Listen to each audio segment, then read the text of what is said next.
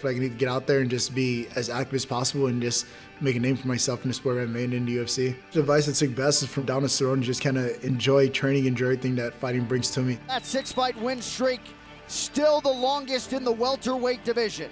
I don't necessarily have training camps. I just go in and train day to day. I don't like being away from the gym for too long. I don't like getting too far out of shape or too far over my fighting weight class. I have to be combat ready when Dana White or Joe Silva gives me a call to take a fight.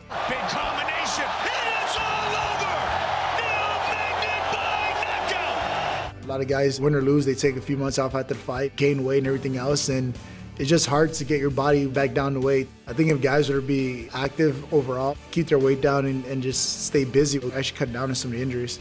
There's the tap. Neil Magny still rolling on. It's hard not to be confident with the six fight win streak. It's great they have the six wins, but I try not to let that affect me going into the next fight. Few fighters had a better 2014 than that man, Neil Magny. He won five fights and tied Roger Huerta's record for most UFC wins in a calendar year. I don't necessarily go into fight expecting to win every time. I just go into fight expecting to do my best every time. I'm not really concerned about the win or loss. I'm just more so worried about letting myself down, my teammates down, my coaches down for not going out there and performing the best of my abilities. I try to be confident, and go to every fight as 0-0 and just try to give my best.